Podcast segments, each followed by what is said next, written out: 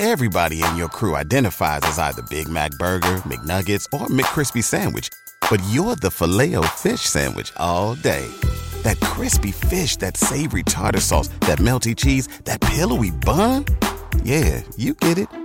Every time. And if you love the filet of fish, right now you can catch two of the classics you love for just $6. Limited time only. Price and participation may vary. Cannot be combined with any other offer. Single item at regular price. Ba da ba ba ba.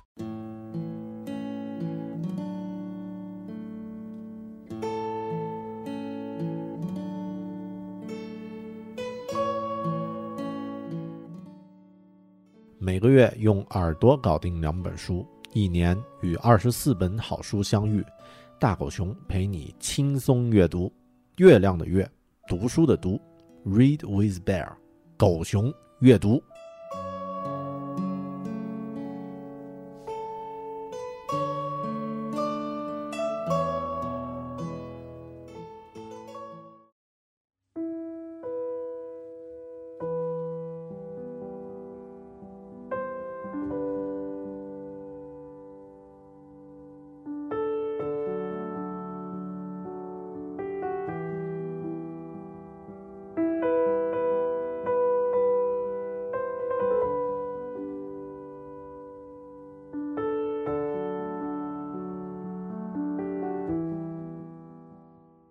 Hello，你好，欢迎收听狗熊阅读。描写人类在孤独的险恶环境下求生存的小说很多，最有名的应该就是上上个世纪的那一部《鲁滨逊漂流记》。如果要说近期我们比较熟悉的作品的话，可能《少年派的奇幻漂流》也可以算啊。这两部都是描写人在大海中迷失之后呢求生存的故事。对于人类目前对于大自然的认知来看呢，大多数这类故事都是发生在大海上。海洋代表着未知的险恶的环境，但其实对于人类来说呢，还有一个更终极的未知环境等待着我们的探索，那就是我们头顶上的星空。我们对于探索星空的渴望一直都有。世界上第一部电影故事长片《月球旅行记》由梅里爱拍摄于1903年，就是一个关于探索星空的故事。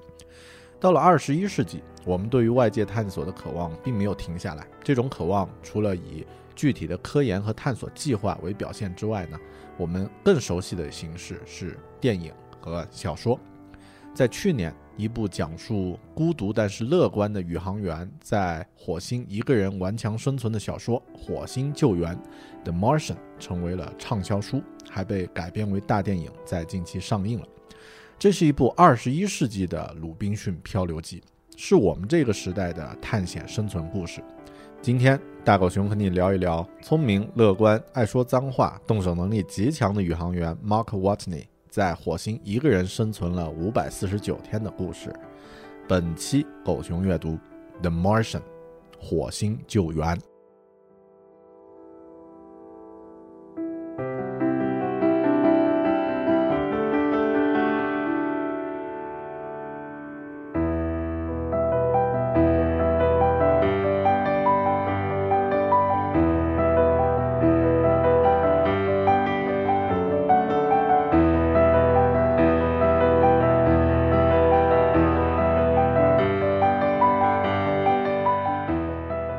用主视角的方式来讲故事，火星救援的故事其实简单的几句话就可以概括：一位火星探险队的宇航员 Mark Mark Watney 因为意外呢被独自一人滞留在了火星上，他现有的装备和资源呢最多只够生存几个月，而最近一次要来救援的探险队呢，预计四年后才能到达。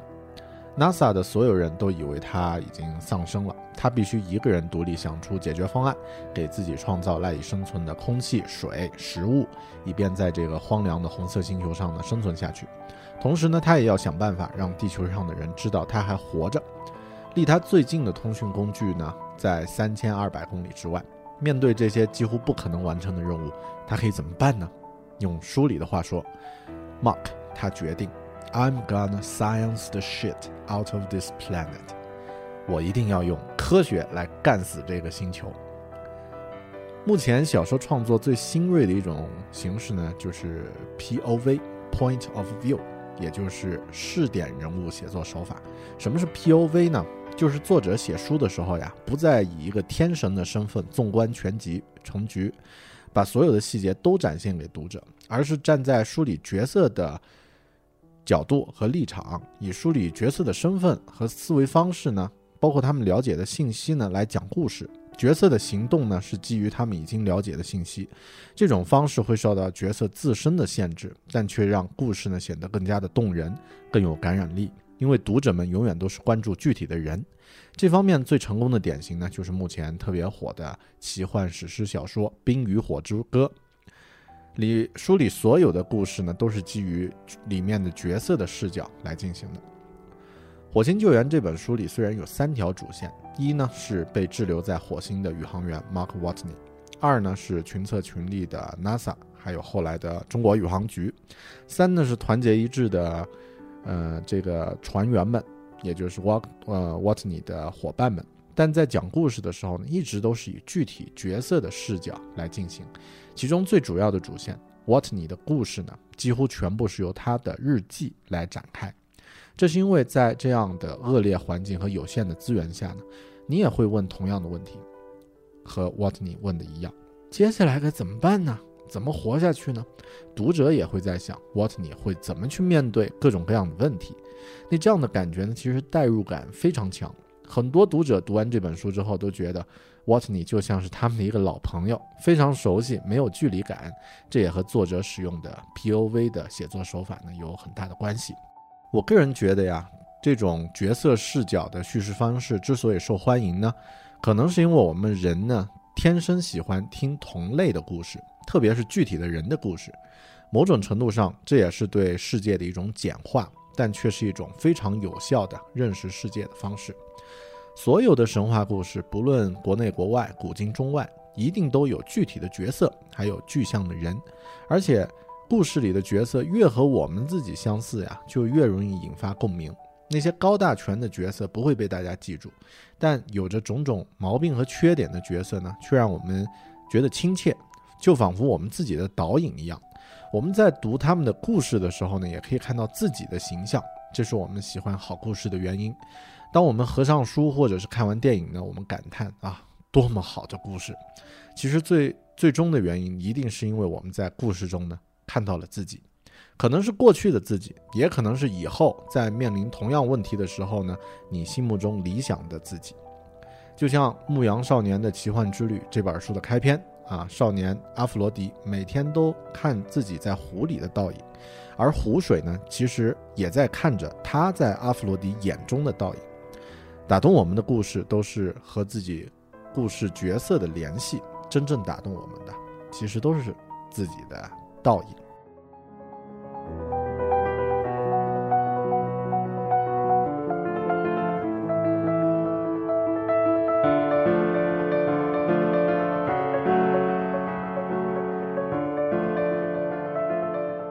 只有一个人的故事好看吗？在我有限的阅读体验里面，讲述一个人和环境挣扎的故事其实很多。很多人会觉得故事一定要有多个角色，如果一直只讲一个人的故事，那该多闷呐！但很奇怪的是啊，这样的作品其实反而特别吸引人。上面有提到的《鲁滨逊漂流记》，全书的主角只有鲁滨逊一个人，但这不影响这本书呢成为一本经典的文学作品。少年派的奇幻漂流《Life of Pi》里面虽然有记者和主角派他们有大段的对话，但主角呢毫无疑问也是只有派一个人啊。当然，如果把书里的老虎 Richard Parker 也算作一个角色的话呢，那这本书算是有两个主角了。经典的好莱坞电影《荒岛求生》（Cast Away） 由奥斯卡影帝汤姆汉克斯主演啊，同样的整部电影主角就一个人。呃，为什么只有一个人的故事依然能够牢牢地抓住观众和读者的注意力呢？是因为故事中的环境，它取代了反面角色的作用，它成为了与主角演对手戏的重要的组成部分。打动人的故事呢，一定要有矛盾。最常见的矛盾呢，诞生于两个人之间，而这样的矛盾带来的故事呢，也会特别好看。一些讲故事的高手啊，甚至可以刻意的把复杂的情节和故事呢，简化成具体两个人之间的对抗。比如好莱坞动画片《埃及王子》，就把犹太人和迫害他们的埃及人之间的矛盾呢，转化为摩西和他哥哥两个人理念上的矛盾，故事就变得很好看了。福尔摩斯的故事在中后期最吸引人的元素呢，也是那个若隐若现的反面角色莫里亚蒂教授。当环环境成为主角与之对抗的主要矛盾对象的时候呢，这样的故事不需要反面角色，一个人也就可以了。《火星救援》书里的反面角色就是火星这颗荒凉的星球本身，在环境的苛刻程度呢，火星完全秒杀传统的冒险题材小说啊，因为这里都没有空气啊。任何微小的疏忽都可能让你挂掉。美国科幻作家海因莱因呢有一本小说的名字叫做《月亮是个难搞的婆娘》啊，The moon is a harsh mistress。这句话完全可以用来形容火星，火星是个更难搞的婆娘，因为环境极度恶劣，与环境之间的战斗呢就完全没有枯燥的感觉，反而会让你越读越爽。小说的关键在于情节，作者。呃，这个《火星救援》的作者 Andy Weil 他也说过啊，他写这本书的时候，其实并没有太操心情节的问题，因为他的原话是 “Science makes plot”，科学创造情节，只要能够把 Watney 面对的生存问题呢，用有限的资源解决，就可以确保这个故事非常精彩了。比如在完全没有养分的火星土壤里面，怎么种出可以养活自己的食物呢？如何解决水的问题呢？如何解决能源的问题呢？如何联络地球呢？所有这些环境带来的难题，光是突破它们就很精彩。更何况呀，书里的解决方案都属于那种乍一听就天马行空、脑洞大开啊，甚至有点荒唐的土办法，但却是严格基于物理定律和逻辑判断的方法。有的时候我感觉这些创意啊，甚至比营救本身呢还要更加精彩。Andy。作者呢，他也很聪明的把故事简化到纯粹的程度，也可能是因为咱们 geek 特有的这种乐观精神吧。这个书里没有坏人，哪怕是最有可能成为官僚反面角色的 NASA 的高层，他们都全员全身心的纯粹为了救人而努力。书里的主角 Watney 也没有展现出他在地球上，嗯的一些牵挂啊。唯一写到他的亲人，就是他在芝加哥的两位。啊，父母就是他的他的这个父母，甚至到了书的最后呢，沃特尼在获救的关键时候，全世界的人都在关注，无论是时代广场还是天安门广场，不论是西方还是东方，大家都在纯粹的考虑如何拯救他，如何拯救同类。纯粹，我觉得可能是这本书吸引人的一个重要因素，没有什么勾心斗角呀、一己私利啊，所有的人都全身心的考虑救人。而 Watney 呢，自己也在全身心的努力求生，这样纯粹的好故事，我们已经好久好久没有看到了。好的故事都有一个共同的特点，就是把复杂的世界简化到一个你可以共鸣的程度。在火星救援的世界呢，是一个人面对着一颗星球的生存斗争，以及全球的人为了救人的种种努力。我们都爱看这样的故事，这是一个只有一个主角的故事，但是却非常的好看。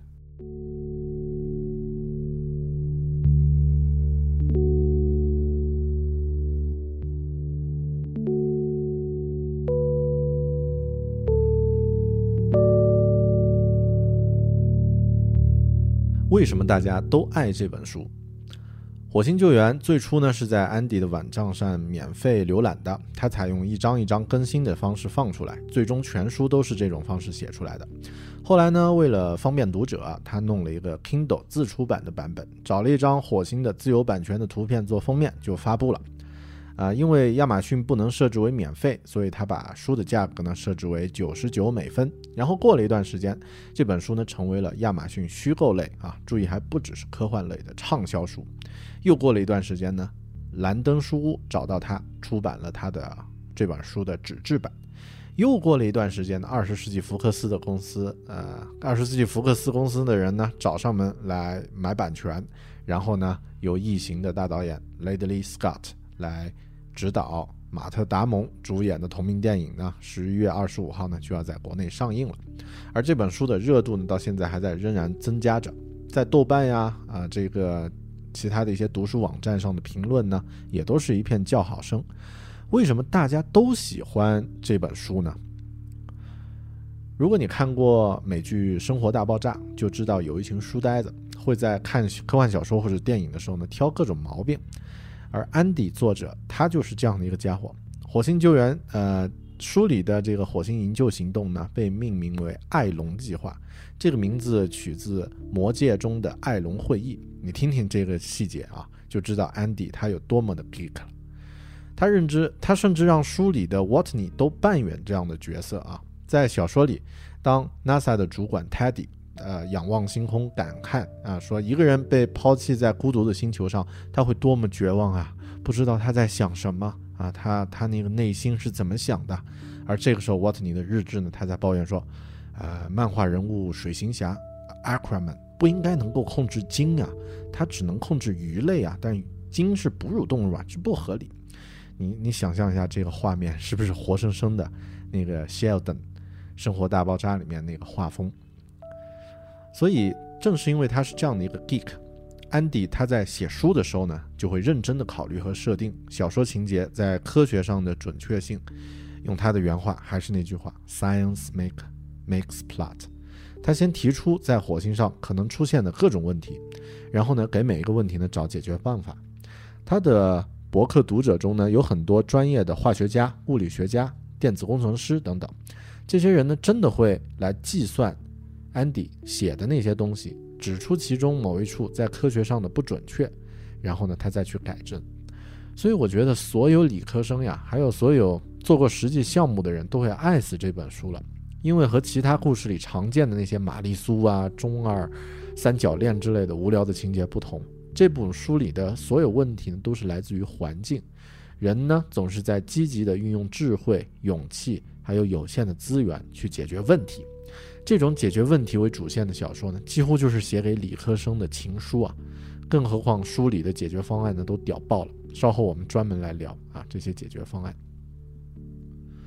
而作为程序员的安迪呢，他除了用呃这种迭代式的程序开发的方式来搞创作之外，本身他也很具执行能力。书里飞船飞往火星的轨道是其实有两条啊，有两艘飞船的轨道。那为了真实可信呢，他自己开发了一个程序来计算轨道。啊，我知道听起来你可能想起了大刘刘慈欣在写《三体》的时候呢，也自己开发了一个小程序来计算《三体》的数学问题。更不要说书里很多细节和设定呀，都是基于真实的技术和现实的。比如在书里起到了重要作用的探路者探测器啊，Pathfinder。就是真实的，甚至书里它所在的位置，也就是现在这个探测器被放置在火星的实际的位置。这样大量结合真实细节的小说呢，更能打动人，更具说服力，也更能让读者沉迷到他的世界里。之前很成功的小说《达芬奇密码》也是这样做的。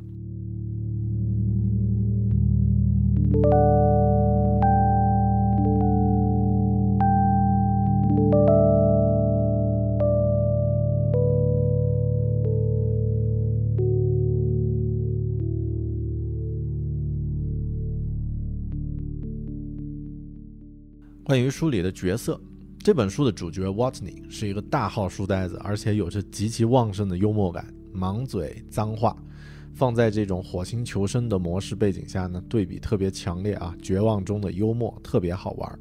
我们来听听他是用什么样的风格的语言来面对火星火星上的各种困难的。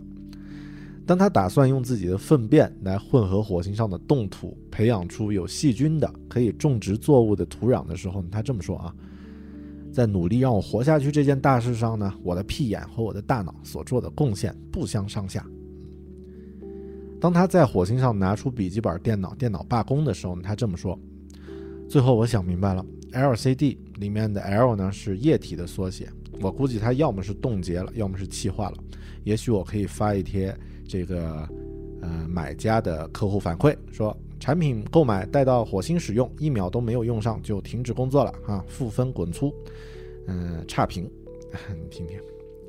然后当 NASA 好不容易和他联系上的时候，他说了一堆脏话。然后这个时候 NASA 说：“啊，请注意你的用词，你打出来的每个字呢都会被实时的传播给全世界。”然后这个时候呢，这个 Watney 就回复：“啊，快看，好大一对咪咪，你听听啊。”然后还有 NASA。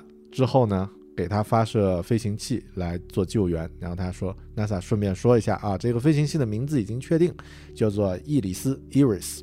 它在希腊神话中呢，以风的速度行驶在天堂间，同时呢，她也是彩虹女神。然后这个时候，瓦特尼说：“啊，明白了啊，基佬飞行器啊，gay 飞行器要来救我，懂了。”嗯，你听起来是不是有点耳熟啊？如果你玩过 iPhone 上面前几个月特别火的一款对话类游戏《生命线》（Lifeline），你可能会觉得，What 你和那个游戏里面的话痨宇航员 Taylor 很像，呃，嘴都挺碎的。然后你可能会说：“哦，我听了狗熊阅读了。”《火星救援》这本书呢，就是讲了一个嘴很碎的宇航员如何脱险的，但这真的其实只是表面，在这些玩玩笑之后之外呢，是他的智慧、勇敢、冷静和知识。其实后面这些东西才是这本书的核心。我个人最欣赏 Watney 的一句口头禅就是 “Anyway, one problem at a time”，就不管怎么样，一次解决一个问题吧。我自己现在都经常说这句话了，他也会在碰到一些看起来几乎没有解的问题的时候大喊啊！我操，这次死定了，老子不玩了。但过上一会儿，他就镇定下来说啊，Things aren't as bad as they seem，事情并不像他看起来那么糟。然后他会说，哎，Not a damn clue. Anyway, one problem at a time，就是啊，还是没没想法。但不管怎样呢，一次解决一个问题吧。然后他就开始集中精力去解决问题。他的做法呢，也是科学家们会进行会使用的方式：大胆假设，然后小心求证，再精确的执行。有的时候他的幽默感还很有品位呢。比如说在那个自说自话啊，他自己说啊，火星的自己的这个故事如果需要拍成电影，有主题曲，可以有什么选择的时候，他就说啊，候选的名单很多呀，比如像 David Bowie 的《Life on Mars》。火星生活啊，或者是 Elton John 的 Rocket Man，火星火箭人啊，或者呢是这个 Gilbert Sullivan 的 Alone Again，再次孤独。你听听这些名字啊，但我决定选 Biggs 的 Staying Alive 啊，还活着啊，听起来还是很乐观的，是吧？可能这么一说呢，你会觉得 Watney 是一个只会耍宝的人，但他在日志里偶尔也会流露出来的一些情感呢，我觉得也非常感人。这里给大家念两句吧。It just feels nice to be an astronaut again. That's all it is. Not a reluctant farmer, not an electrical engineer, not a long haul trucker, an astronaut. I'm doing what astronauts do. I missed it. If I got back to Earth, I'm buying Bruce Nag a beer. Though I guess I should buy all the JPL guys a beer. Beers for everyone if I get back to Earth. 我觉得这就是一个理想的、完美的极客的形象，永远乐观， 不放弃，有智慧，但是也有幽默感，有人情味儿。看完小说，你很难不喜欢上这样的主角。书里的其他角色其实也非常有意思，我真的很喜欢沃特尼的其他五位队友。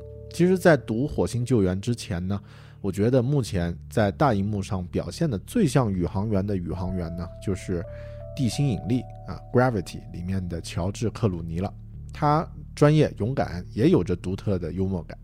我很不喜欢一些电影里，虽然是有一些那个宇航员啊穿着宇航服，但各种什么小帮派啊、小心机啊，随时还情绪崩溃。《火星救援》里的宇航员呢就不是这样。作者安迪呢也说，他特别不喜欢很多电影表现宇航员之间冲突的做法。他说，现实中的宇航员都是百里挑一的人，他们之所以能一起执行任务呢，因为配合的非常好，每个人都知道自己要做什么。他们超级专业，才不会有什么私人问题和冲突呢。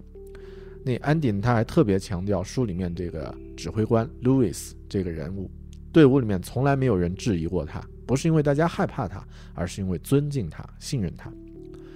让我情呃印象比较深的一个情节呢，是队友们在返回营救 Watney 的时候呢，集体决定啊，私下决定，如果是补给飞行器出现问题。呃，任务终止，只能返回地球的话呢，就把唯一的求生希望留给队员中的最年轻的宇航员 Jonathan。呃，其他人呢会马上集体服药自尽，以免消耗补给。返回地球呢需要十七个月，补给呢他们一共有六个人的量，够吃一个月的量。如果只留下这个 Jonathan 一个人的话呢，那么够吃六个月。它实行配给制的话呢，可以延长到九个月。那剩下的八个月怎么办呢？嗯，他说，补给并不是只是食物的唯一来源。其实这就是说明一个很极端的情况，它还可以食用伙伴们的尸体。虽然这只是极端情况下的一个假设，但这样艰难的决定呢，我相信是万里挑一的宇航员、宇航员们，这些代表的人类智慧、勇气和信心的精英们可以去承担和做出的决定。这也让拯救 Watney 这件事儿啊变得更加令人值得尊敬。当然，这个时候一个问题也会来了：为什么要冒着牺牲五个人的危险去拯救一个人呢？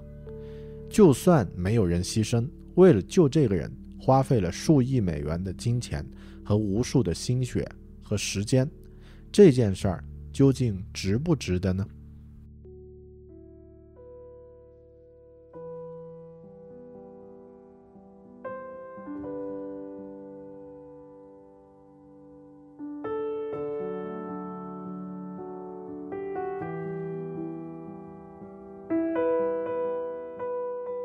为什么要花这么大的力量去救一个人呢？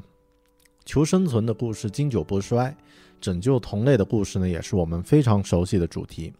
很巧的是，电影《火星救援》的主角马特·达蒙，在很多年前的另外一部电影《拯救大兵瑞恩》里面，也是一群啊需要一群士兵冒着生命危险去救他啊。为什么要花这么大的，呃，冒着这么这么大的风险去救一个人？五个人的生命和一个人的生命哪个更重一些呢？这是一个非常难回答的问题。在书里啊，主角 Watney 在自己的日志里面是这么写的：“我活下来的代价一定超过好几亿美金，这一切只是为了救援一个研究植物学的书呆子，何必费这么大的周章呢？”好吧，我大概知道答案是什么。一部分可能是因为我代表的意义、进步、科学。和人类已经梦想了好几个世纪的跨越星球的未来，但说真的，他们这么做只是因为帮助他人是人类的天性。虽然有的时候会有例外，但这是真的。如果登山者在山上迷路了，其他人会组成救难队相助；如果发生火车出轨，会有人开始排队要捐血；如果哪个城市发生了大地震，全世界的人们都会寄出紧急物资。这就是人类的本性，存在于全世界每一个文化中，没有例外。当然，无论到哪里，都会有些漠不关心的混蛋，但会在乎的人数量远远要绝对超过那些冷漠的家伙。正因为如此，有数十亿的人在挺我、帮助我，听起来蛮酷的，不是吗？我想这段话呀，是对这个问题最好的一个回答。What 你。他所遇到的一次又一次的挫折，对正常人而来说呢，对常人来说不可想象呀。最可能的反应呢，无非是绝望和放弃。科学家和宇航员不是，他们呢会发泄情绪，但不会放弃寻找解决方法。他们他们这个发泄完情绪之后会继续工作。这群人代表了人类这个物种最可贵的品质之一。拯救同类呢，其实恰恰是我们作为这个人类这个物种呀。最值得骄傲的一项品质。我个人其实和 Watney 一样，也是一个理性乐观派。虽然可能在你听到这期节目的时候呢，我们生活的这个星球存在着很多冲突，一些人正在伤害着同类，但我也相信呀，会在乎别人的人数量绝对远远超过那些冷漠的家伙。这是我喜欢这本书的原因，也是为什么这样硬科幻的一本书呢？一个故事呢，能够引起这么广泛的关注，这么多读者的共鸣的原因。希望你也喜欢这个一个人与一个星球抗争的故事。也谢谢你收听狗熊阅读。对于狗熊阅读的会员朋友们呢，节目还没有结束，我将在接下来的部分呢，为你讲述火星救援具体的精彩故事，并朗读英文原著中的精彩段落。如果你还没有成为狗熊阅读的会员，那么请考虑加入吧。好的，谢谢你的收听，我们下期再见。